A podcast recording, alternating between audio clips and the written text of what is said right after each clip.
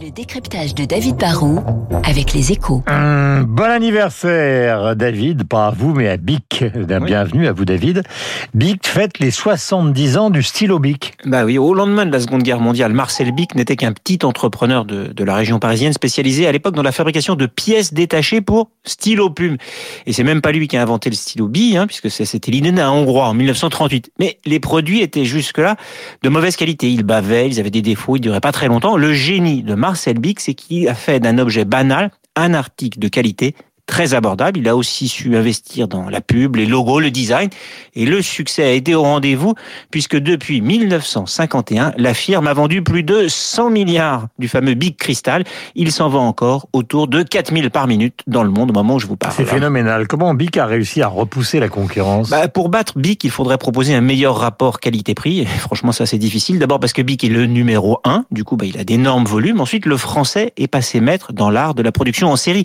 C'est un groupe qui, avec ses rasoirs, ses stylos, ses, Big Crystal ou à quatre couleurs et, ses briquets, produit quand même plus de 30 millions d'articles par jour. Ils ont des usines partout dans le monde.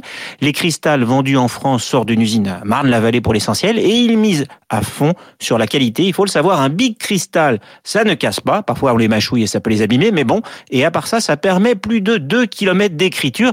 Et même si le design n'a guère changé en, en cette décennie, c'est un produit qui ne cesse d'incorporer de petites améliorations. Voilà, est-ce que ça peut durer ce succès phénoménal bah, Pour l'instant, ça dure, mais c'est dur. Hein. L'avantage des produits Big, c'est qu'ils sont jetables, donc les consommateurs sont obligés d'en racheter. Mais ce sont des petits objets pas chers du tout. C'est difficile de faire progresser le chiffre d'affaires.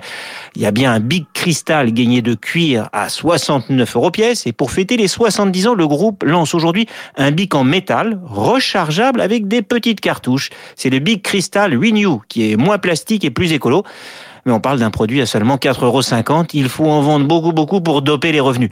La montée en gamme, en fait, n'est pas une vraie stratégie pour Big qui doit rester abordable. C'est ça son âme. En fait, leur succès dépendra peut-être en partie de l'évolution de la réglementation. Sur les briquets, par exemple, la firme voudrait qu'il y ait plus de tests et de normes pour limiter les importations et la vente de briquets made in China, moins cher, c'est sûr, mais souvent aussi beaucoup plus dangereux. Merci David, qui n'a pas eu dans sa vie un Big jaune ou un quatre couleurs comme ma camarade Lucille Bréau qui va vous présenter le journal Évidemment. de 8 heures ainsi que la météo.